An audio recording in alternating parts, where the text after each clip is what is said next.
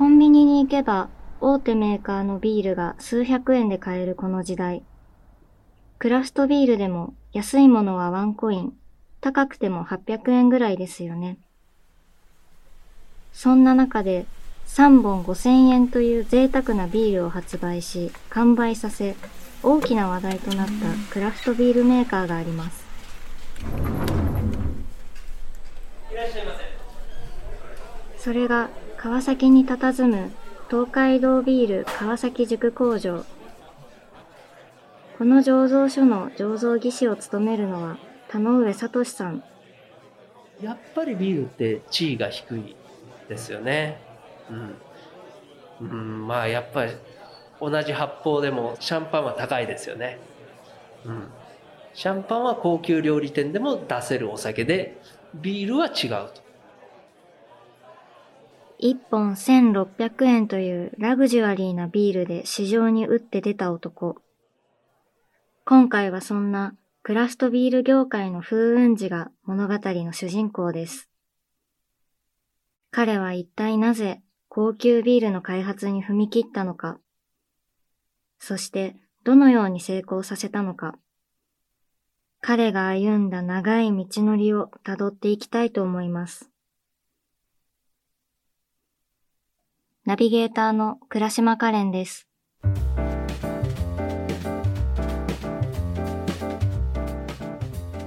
クラフトビールにすべてを最高の一杯にかける挑戦者たち。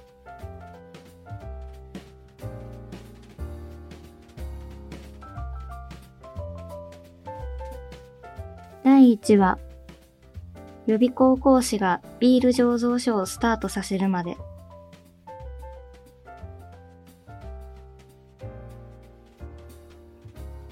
すべての始まりは今からおよそ15年前に遡ります。大学卒業後、塾の講師として物理や数学を教えていた田上さん。クラフトビールの世界に足を踏み入れるようになったのは、ある一本のビールがきっかけでした。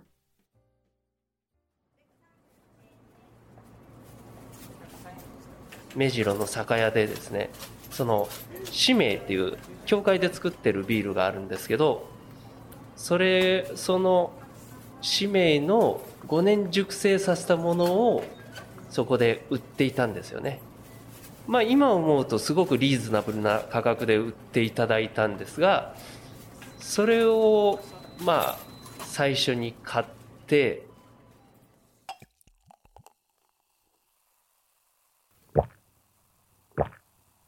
複雑な香りが全部まとまって最高に調和したような、それはもう完全にまろやかな形で調和したという、そういうものでしたね。いやーもう、とりあえずもう言葉が出ないというか、もう本当にじっくりじっくり、もうその飲むのも止まらずにもう一口一口大切に飲んでそのまま亡くなってしまうという、そういうような状況でしたね。今まで味わったことのないビールの味に感動した田上さん。しかし、ここからすぐにビール職人に転身したわけではありませんでした。その後もしばらくは塾の講師を続けていたといいます。まあ、正直言ってものすごく割のいい仕事なんで、うん、まあその頃はお金もあったし、すごい遊べたし、で、それはすごい楽しかったんですけど、教師っていう職業に悩んでたっていうのはありますね。教えるっていうこと自体はさほど好きではなかったんですね。そういう悩みがある中で、うん、ちょっとずっとこれでいいのかな、ずっとこの仕事でいいのかな？っていうのは思ってたというのは、まあ下地にあると思いますね。仕事帰りには世界中のビールを買い漁り、長期休みにはクラフトビールを求めて海外旅行に出かけるように。そういった中でビールの作り手になりたいという思いがふつふつと湧き上がってきたといいます。そして2015年のある日のこと。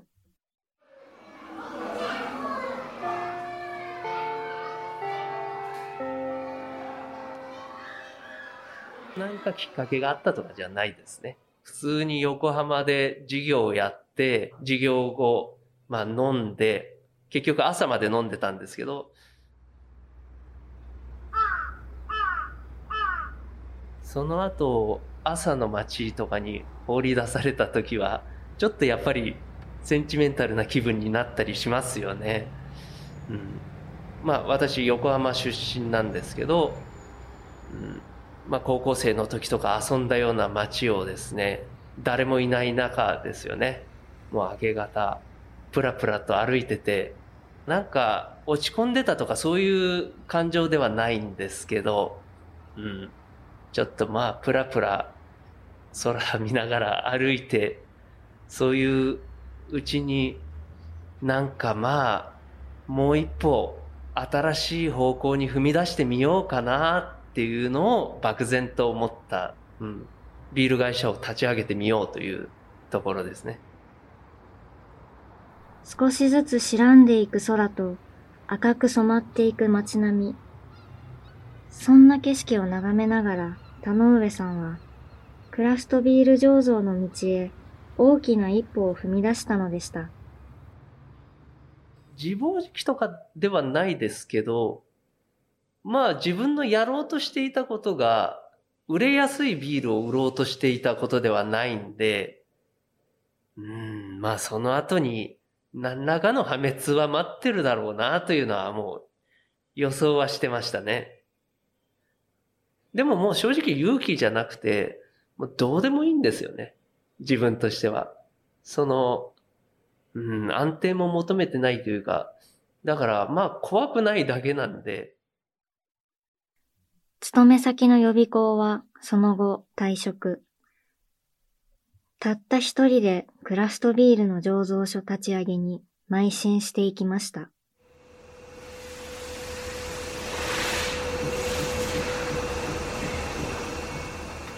うん、まあホームセンターにあるものとか業務用の機材を通信販売で買ったりとかそういうので、えー、それを組み立てて作りました DIY などを駆使して出来上がったのは9畳ほどの小さな醸造所。1回で醸造できるビールは150リットルと小ぶりながらも十分な醸造量を確保することができました。これで自分の作りたいビールを思う存分作ることができると思いきや、肝心の醸造免許が下りないのです。その時やっぱり一人で工場を、えー、建てて運営してっていうのが前例がなかったんですよね。で、特に僕の場合は一人で工場を立ち上げてやれるんだぞっていうのを示したかったんで、法人とかも作んなかったんですよね。個人事業主で挑んだんですが、まあそういうのが前例がなかったみたいで、もうその免許出す側からは強烈な拒否反応を受けましたね。例えば、じゃあ今週中に審査が通るかどうか連絡しますのでって言われるわけですよね。でその週の間どんだけ待っても連絡は来ないんですよね。で週末に入っちゃってで月曜日に連絡するんですよ。あの連絡来るって言ってたんですけど来なかったんですよ。って言うとまた「あすいませんじゃあ今週中に連絡します」って言ってその週も連絡来ないんですよね。免許の要件として。全部要件はもう満たし済みですね。満たした上で免許がまあダメとも言えないんですよね。要件を満たしてるんで。何も言われない。ただ免許は出さない。そういう抵抗ですね。来週また来週と期日を引き延ばされ3ヶ月。4ヶ月と何もできないまま時間はどんどんと過ぎ去っていきます。待てど暮らせど醸造許可はおりません。無理だよと。冷静に考えてアドバイスすれば、確かに僕でもそう言いますよね。で、僕自身無理だと思ってましたからね。まあビール工場の免許が下りないとは思ってませんでしたけど、うん。まあ、2、3年やって破滅でもそれでいいかなという考え方はありましたから。最終的に醸造免許が下りるまでおよそ10ヶ月の月日を費やしたと言います。もう本当しつこくやるしかなかったですよね。で、次の週また電話するんですよね。連絡来なかったんですけど。まあそれをいくらでも繰り返せるかですよね。まあ本当に粘りがちです。いやーもうそれまでが長かったんで、うん。なんか感動したとかそういうのではなかったですね。とりあえずやっとここまで来たかという、そういう思いでしたね。2017年7月、ようやく酒造免許の取得に成功。たった9畳の醸造所を川崎にオープンしました。このお店を田上さんは風上爆酒製造と名付けました。風の上で風上ですね。うん。まあ、その風上という意味自体が風の吹いてくる方向を指しますよね。結局ビール業界に風を吹かせたいなという、風が生まれるそういう方向というか、うん。そういうビール会社になりたいなという思いですね。立ち上げ早々、万人受けするビールは作らないと宣言。以来、個性的なビールを次々発表していきました。フラッグシップビールは黒ビールの一種であるポーターを採用しています。えメインとしてはクローブというスパイスを入れていて、まあ他にもいろんなハーブを入れたりして味を整えているいるんですが、うん、まあクローブの香りを知らないと何とも説明しがたいんですが、うん、スーッとするような香りというか、うん、だいぶ独特で強い香りがあって、それがもう、あの、うちの看板商品だったんですけど、アルコール度数も9度ありましたし、まあいろんな意味で相当強いビールでしたね。ビールのレシピは、あえてバランスを崩し、個性を前面に打ち出していきました。実際のクローブの使い方で言っても、10が一番バランス取れる分量だなと思っても、まあ、あえて10に入れたりとか、まあ、2日漬け込むぐらいが一番ちょうどいいバランスだなと思っても、あえて3日漬け込んでどぎつくしたりとか。そういうあえてバランスを崩していましたね。まあビールっていうのはこういうのもあるんだよとか、こんなビール作っていいんだよとか、そういうビールっていう認識の幅を広げたいっていう思いで、どぎついのを作ってましたね。そして、このビールを無意識の承認と名付けました。なんだこれっていう。とりあえず一口飲んだら、まあ、拒否反応が出ると思ったんですよね。まあ、なんだこれって思いながらも、また、あの、二口目が欲しくなるというか、そういう無意識領域で、まあ、承認を受けられるビールなんじゃないかなと。うん。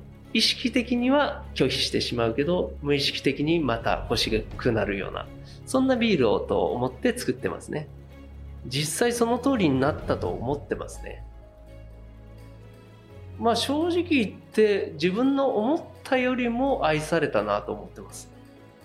もっと拒否されると思ってましたからね。そんな個性的なビールは万人受けはせずとも着々とファンを増やしていきました。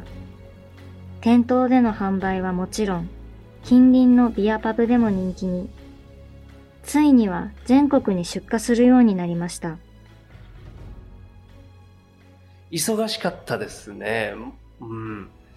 特に一人でやった時はもうほとんど寝てないですよね。まあずっと忙しかったですけど、まあすごく充実はしてましたね。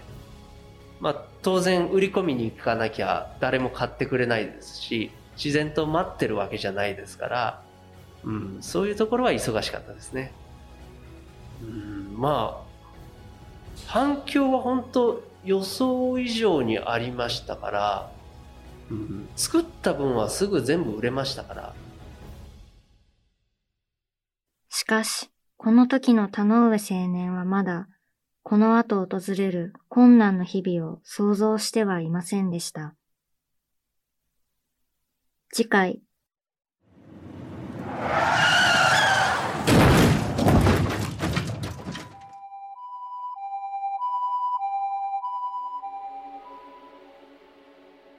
大きな事故をして、1年休んでも治る保証はない。まあ医者からも治らないと言われていたんでね。そういう事実も積み重なって、うん、まあ、ちょっとここらで引かなきゃいけないなというとこですね。